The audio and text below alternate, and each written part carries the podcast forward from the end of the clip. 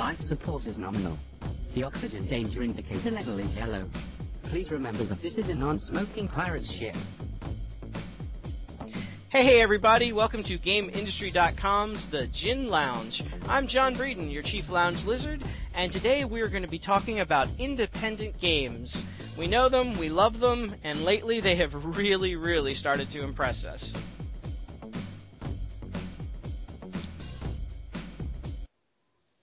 So the interesting thing about the indie game market is that I mean just just I mean they've always been there and they've always been good and of course we at GameIndustry.com have, have we we love the indie gamers and the indie game developers. We like to say that the I in GIN stands for independent since we are an independent news organization. But but lately I mean they've they've really gone all out and we've started to see titles that are every bit as good as publisher backed titles in the indie game market. So uh, joining me in the lounge today uh, is uh, Billy, Billy White. Uh, Billy, you get to review probably the lion's share of these independent games through your uh, uh, review um, column that runs on Saturdays called The Time Waster, and uh, I think you have a good deal of fun with it. Oh, definitely. I love indie titles mainly because you don't have the, the same generic gameplay. They can really stretch out and be different because they're not a big budgeted game, so there's really not as much risk as what there is with a, a AAA title. Yeah, I mean, it seems like you know, looking back over the past uh, couple years, the the games that have really impressed me in terms of like where you just you go, wow, I, I never even, I mean, like where you get an experience have been indie titles. I'm I'm reminded of, for example, Limbo, which was uh, just this amazing game where you're like this little shadow boy running through and and doing stuff in in the in the world. It was all black and white, and it was it was pretty amazing. And I mean, you, you really probably aren't going to get a, almost like a noir, you know, uh, independent film almost, you know, type of thing on with the with the main publisher. They they couldn't afford to spend the the the millions of dollars it would take to to develop that game the way that a publisher would have to develop it. Yeah, exactly. And I mean, Limbo was, you know, it was it was a perfect example. I mean, it really just it came out of nowhere, word of mouth spread, and everybody started playing it and I was a fan of it. I really liked it. My only disappointment with it was about halfway through the game, it went from uh, really creative puzzles to more of like push this box here, push this box here kind of thing. But it was still a really yeah. good example of an indie game. Yeah, I just, I mean, it, originally it was, it was really uh, it was amazingly creepy. I mean, because was, yeah. I mean, the way that poor kid died, you know, getting chomped up by spiders and things like that. Every er, it was just, it was so, I don't know, it was just, it was just really cool, and it had a, it had a fantastic ending though. I thought the ending was really neat. Yeah, so. ambiguous endings are always kind of, I don't know. I like to have concrete evidence of what happens. And it kind of just like yeah. leaves you waiting, like, uh, did is he dead? Is he not? You know. Well, I mean, you know, no. Is the boy in purgatory? What's the deal? What's the deal with the cre- the creepy girl that he finally finds at the end? Yeah, exactly. I don't know what's going. Uh, but anyway, it was it was a fun example. But um, we'll talk about we'll talk about some of the indie titles that you that you've looked at. Um, and then uh, also joining us today is Shella. Shella has been a huge supporter of the indie indie game market and has written a lot of columns on that. And and Shella, are you are you seeing like uh, uh, from what I'm seeing, it, it almost looks like, and I'll, I'll have some examples of some of the stuff we've reviewed lately that are technically indie games because these people never got publishers, but um, it seems like it almost like the, the the stigma of being an indie game developer is is off the off the table now. You you can be successful, and I don't think I don't think anyone's going to be making their purchase decision and say, "Huh, well these are these people aren't backed by Activision, so I'm not I'm not going to buy them now, right?" Yeah, I mean it's a bit like um, the music industry, like like in the 80s when you were on an independent label and it made you kind of underground cool. Uh, underground cool and you didn't have a big marketing budget. And then it became a sort of, uh, you know, the, the bands are still called indie bands even though there are no independent labels. And it's getting a bit like that. The, the lines are being blurred a bit. Like what is an indie game now? Because, you know, there's people like Revolution Software and, you know, the, you know, like big names that are indie games and going through crowdfunding and whatnot. It's um yeah, because you think I used to think of indie games as being quite short, quite small, you know, and uh but now they're sort of getting bigger and bigger. It's yeah, interesting. Yeah, I mean, like uh, like Billy and I were talking about Limbo. Limbo was I would still consider Lim- like Limbo. I would still consider it sort of an indie game. You know, it was it was black and Hmm. white. It was it was its charm wasn't its amazing graphics and soundtrack and stuff Yeah. like that. All all that was good. Its charm was just sort of a unique gameplay Yeah. and a unique perspective. You know, and that's what made it that's what made it neat. But you're right. Um, the t- two games that come to mind that we reviewed recently. One was called Krater uh, by a company called Fat Shark. Now, Fat Shark as the developer, they they do a lot of games. I mean, they work with some big companies. They do a lot of um, you know major games that they team up with publishers. But but Fat Shark made Krater, the role playing game, sort of on their own. Um, they didn't have they didn't have a publisher, and this was a deep. It was a top down RPG. It was a really deep game, beautiful graphics, great soundtrack. Um, you know, the characters had voices and things like that, and it was it was really amazing. And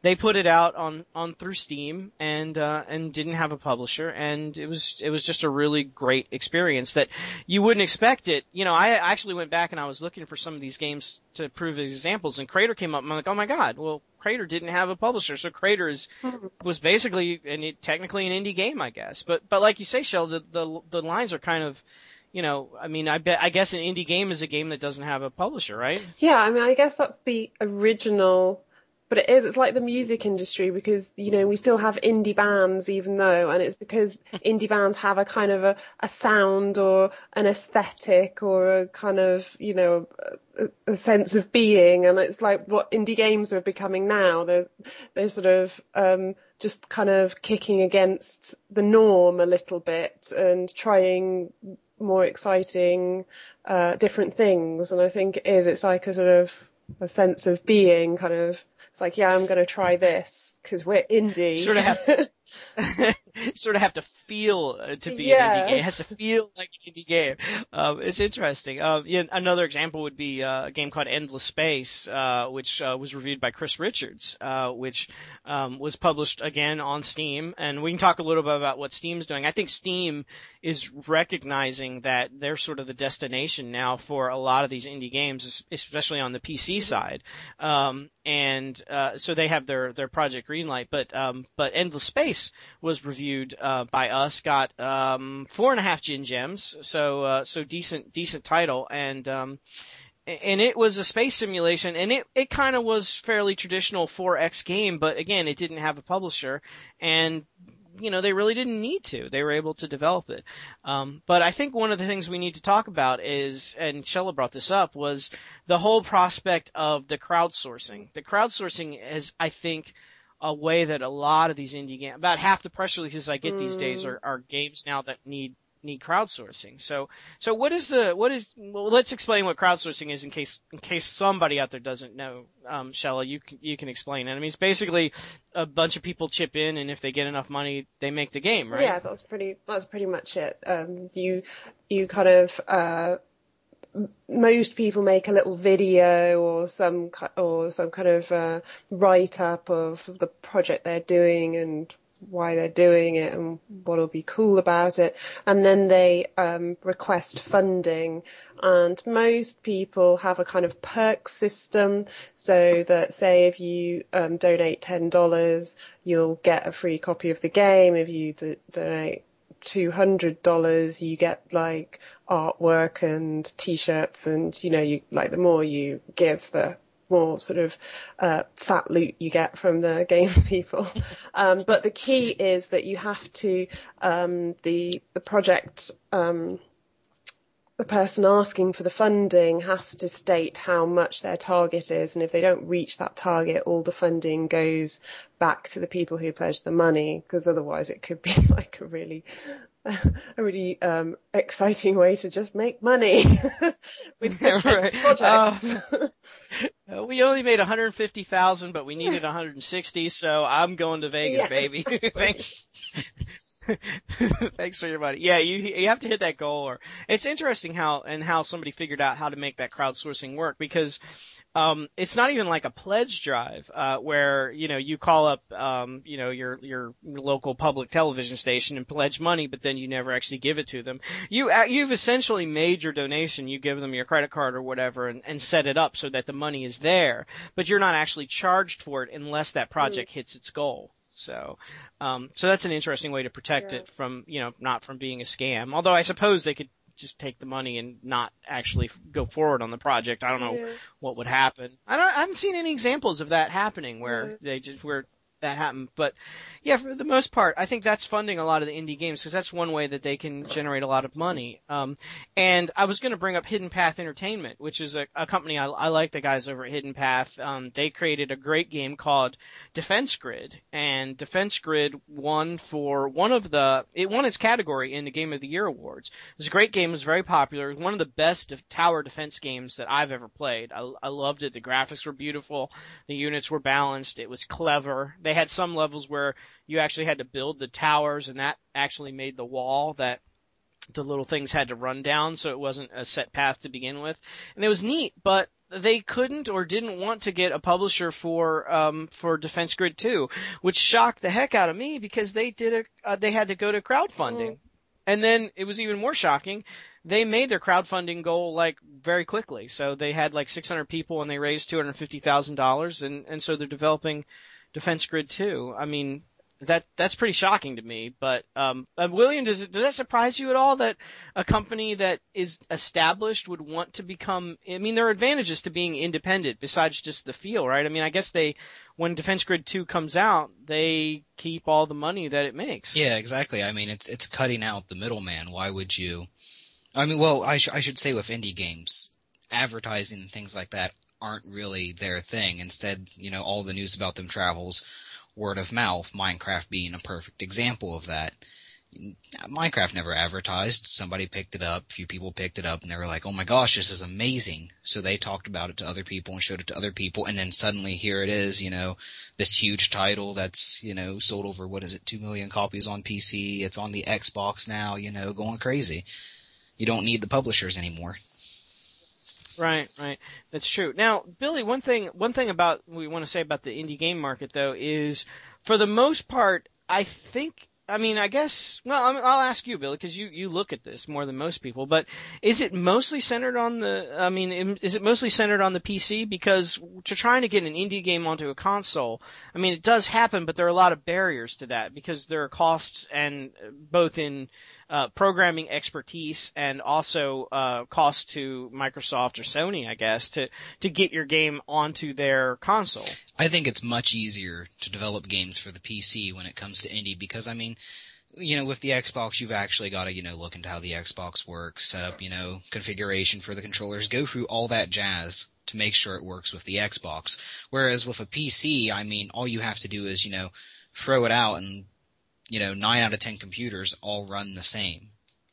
You don't mm-hmm. have to worry mm-hmm. about the specifics. You reach a larger audience because who doesn't have a computer nowadays? And it's much easier to get a hold of those downloads. You don't have to have Xbox Live or, you know, anything like that. You just, you need an internet connection. And I mean, it's not like Steam has any subscription fee to it. Right, right. No, yeah, I def I definitely want to talk about Steam.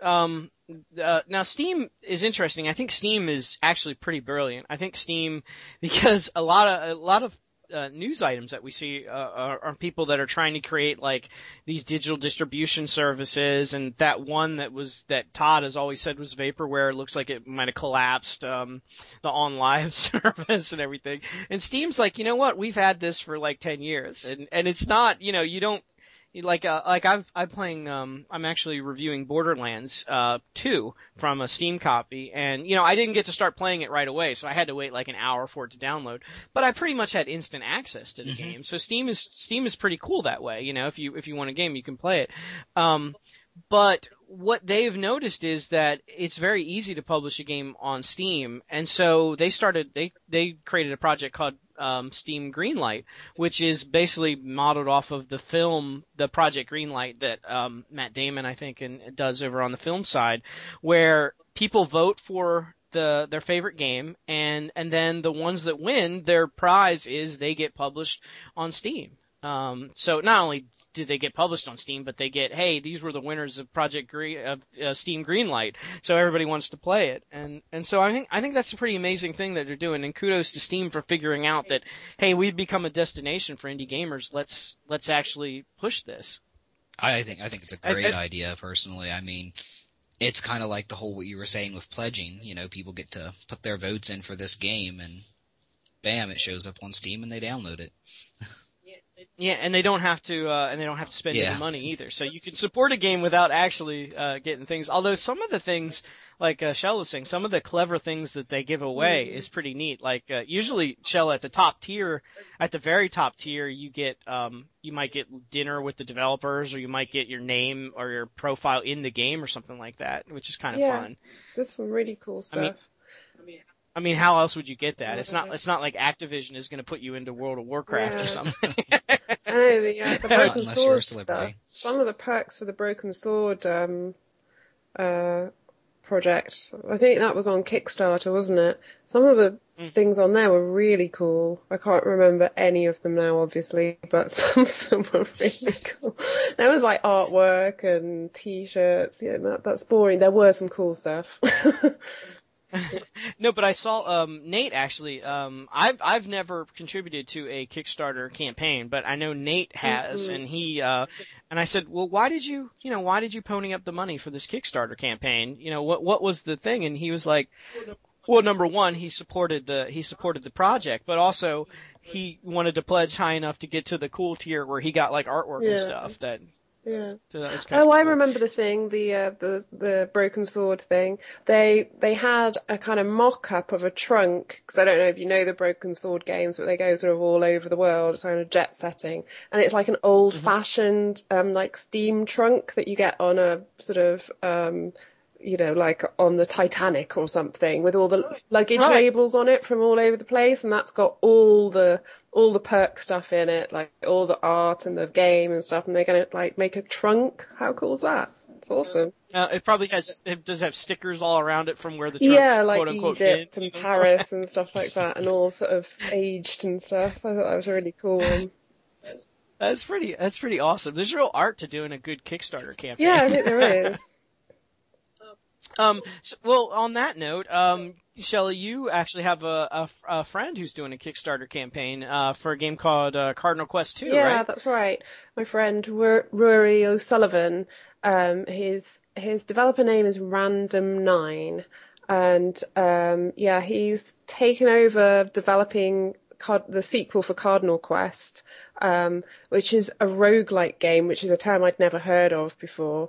Um, Oh, if only Chris Richards was here. Rogue is his favorite uh, game. And Rogue, roguelike game is basically a game where you, um, the original Rogue was an ASCII title, so it was all ASCII Yeah. graphics, and you move, move this little smiley face around this dungeon, and you just kept going deeper and deeper, and it was basically to try to see how, how long you could live and fight monsters and stuff. It was actually really fun. Um, we used to, I don't know if we still do, I, I, I don't want to interrupt you anymore, Shella, but if we, let me just check. I think we used to. Chris Richards used to have where you could download Rogue from his subscription. Oh. Yep, it's still, it's, it's still there. So if you go to, uh, GameIndustry.com and you click on our staff Yeah. page and you go down to Chris Richards, um, you can download a copy of Rogue, um, free from us.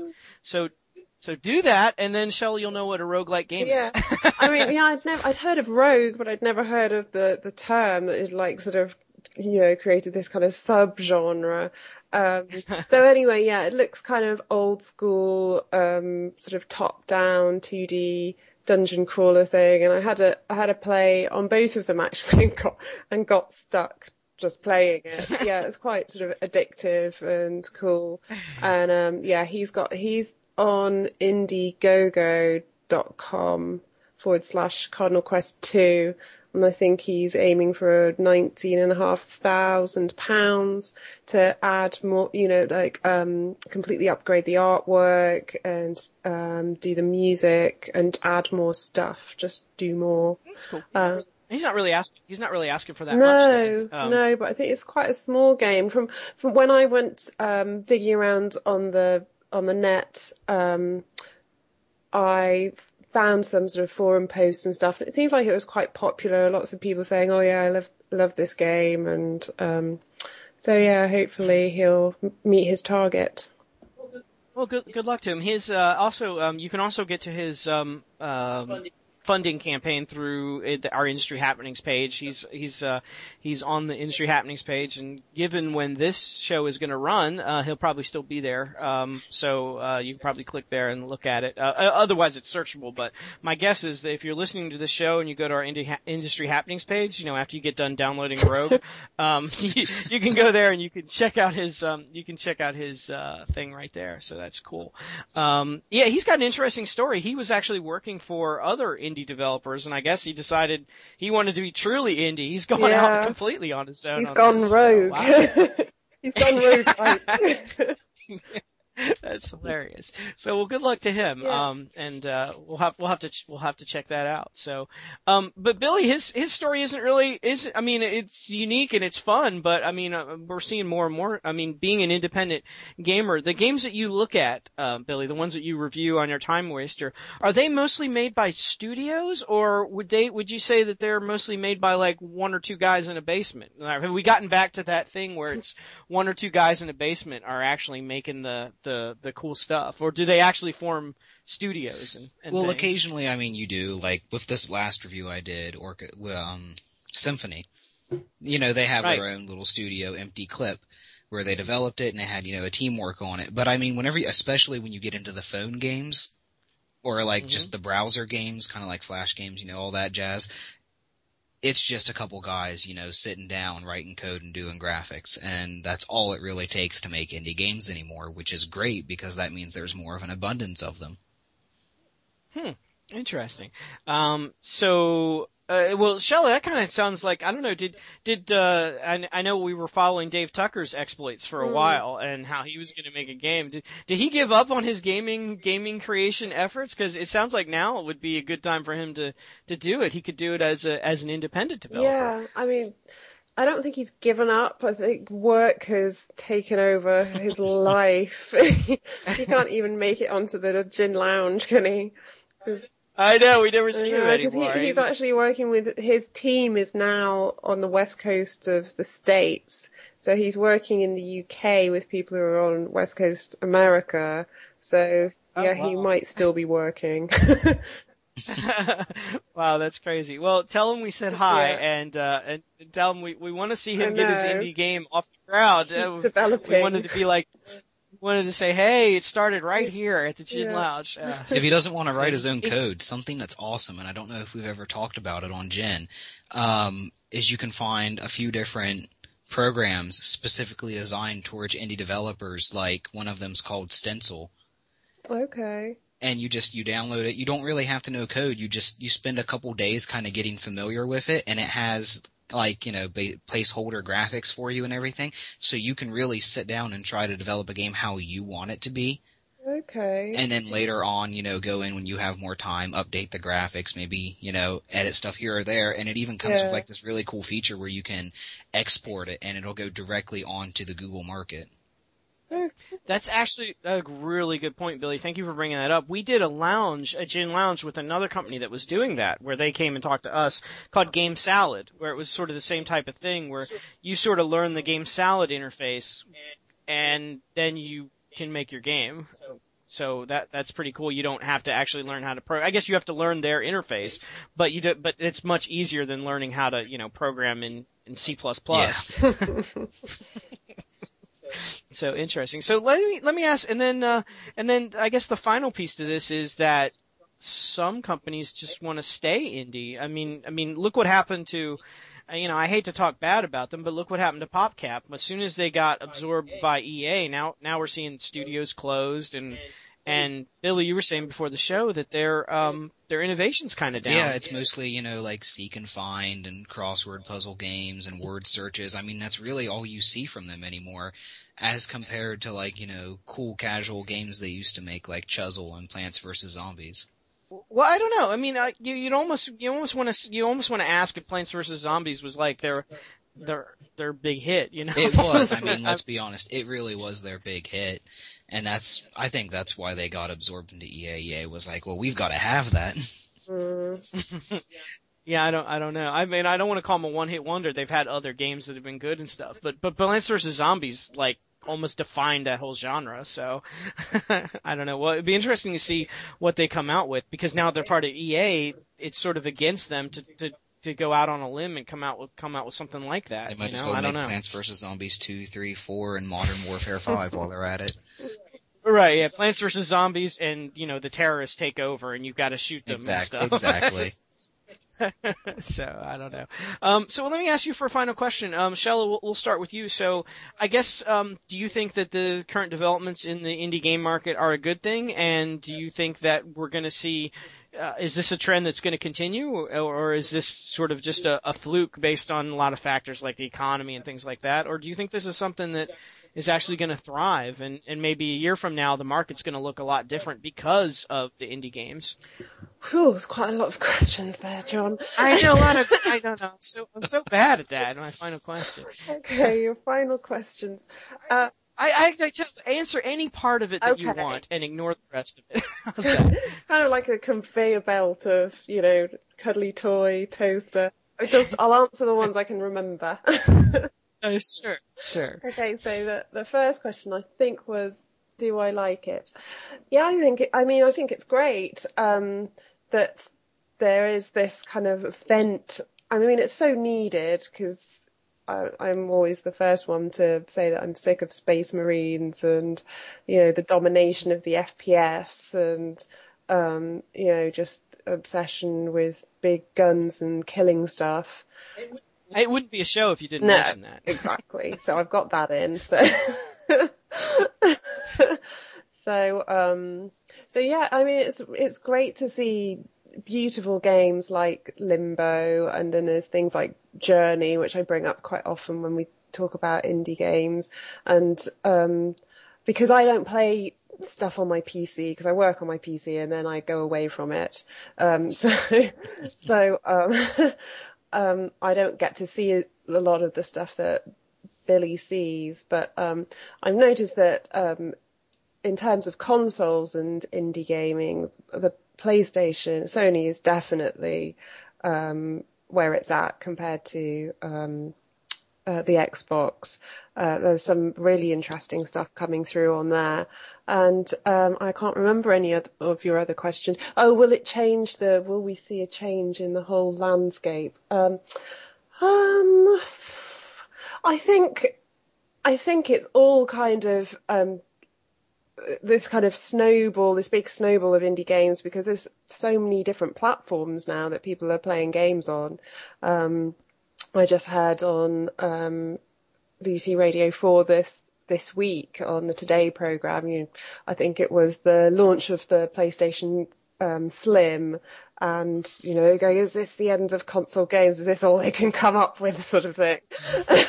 Which I think kind of misunderstood um, the industry a little bit. But you know, there's tablets and smartphones, and then there's like the thing that's in between a smartphone and a tablet, and then there's you know people that have got stupid phones, and there's laptops, and you know, there's so much so much scope for indie gamers to reach different markets that um, yeah I think we are going to see more of it. And then you know with the crowdfunding sites it's just makes it even more possible. Um, the only thing I worry about is uh, you said you know you get you've had 50 press releases that are about you know my games needs crowdfunding please help that you know that the sort of games media gets crowdfunding fatigue it's like you know and um doesn't want to cover these things or help them you know find their voice Or the or the or the gamers or the players get tired of constantly being asked Yeah, for money too. I mean as that well. happen I think there is a danger of that um so yeah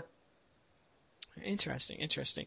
Um, yeah, of all the things you said, um, it just reminds me of one time back when Gin was starting, uh, like 14 years ago, we had lunch with the then president of the um, ESA, um, w- uh, which was uh, Doug Lowenstein, and he told us, look, what's going to happen in this industry is that basically it's going to come down where there's there's maybe five publishers and they own everything. Um, and that seemed to be in, in, at that time, that seemed to way, be the way the market was going actually. And, and, I, and that was kind of like an interesting prediction. And now it's, it seems to be moving completely in the opposite direction, but, um, it's interesting to see how that cycle goes. But Billy, I don't want to take, I don't want to take your thunder. So you're, you're the one that's closest to the ground on the indie games. I won't ask you if you like them because I'm sure you do. I mean, you've, you've said as much. But um, so where do you think this? So your question, I guess, is you know where do you think this is going? Is this gonna is this really gonna change things, or is this you know a flash in the pan, a trend that next year we're gonna be like, what happened to all those indie games?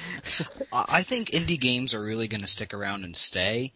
I don't think that the Kickstarter, you know, the kind of, you know, pay to fund the game kind of thing will be around for too long because after a mm-hmm. while it will get old and people will be less willing to say, well, of course I'll drop, you know, 20 or 30 dollars here to see this game get made.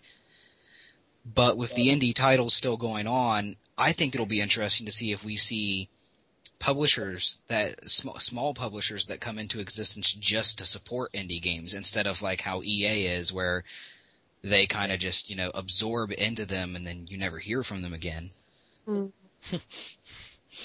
They've joined the mothership and they go Yeah, away. exactly. So like an indie, yeah, like a, a bona fide indie publisher that support that's you know gives some support to their indie indie uh, developers. Yeah, exactly. Almost like I I guess a comparison would be like you know like a hometown stores as compared to you know your WalMarts. You know they give they try to give more support to the community and everything like that, and ultimately aren't going to cause the death of the uh, the whole entire game industry like some big companies probably will. it's interesting. All right, well, we'll, we'll have to see. Um, guys, uh, are, thank you for joining me today. Um, for our listeners out there, let us know what you think. Uh, Gin Lounge at GameIndustry.com. Let us know about your crowdfunding project because everybody else does. Um, and um, let's see what else. You can join us on Facebook at uh, facebook.com slash Game Industry. Uh, we're on Google Plus, and we are um, in on Twitter at Gin Lounge. So join us all those places. And uh, William and Shella, thank you for joining me today. Appreciate you guys coming today. Welcome. No problem. And uh, until next time, we're uh, GameIndustry.com, keeping the eye in indie. And as of yet, we've ne- we've never actually done a crowdfunding project, but I don't know. It might be time to start one. Billy, start building a trunk to give to people give us give us enough money. EA sucks logo on the back. Hey, you can do anything you want. That'll be fine. All right. Well, I'll talk to both of you guys next time, right here at the Gin Lounge. Take care, everyone.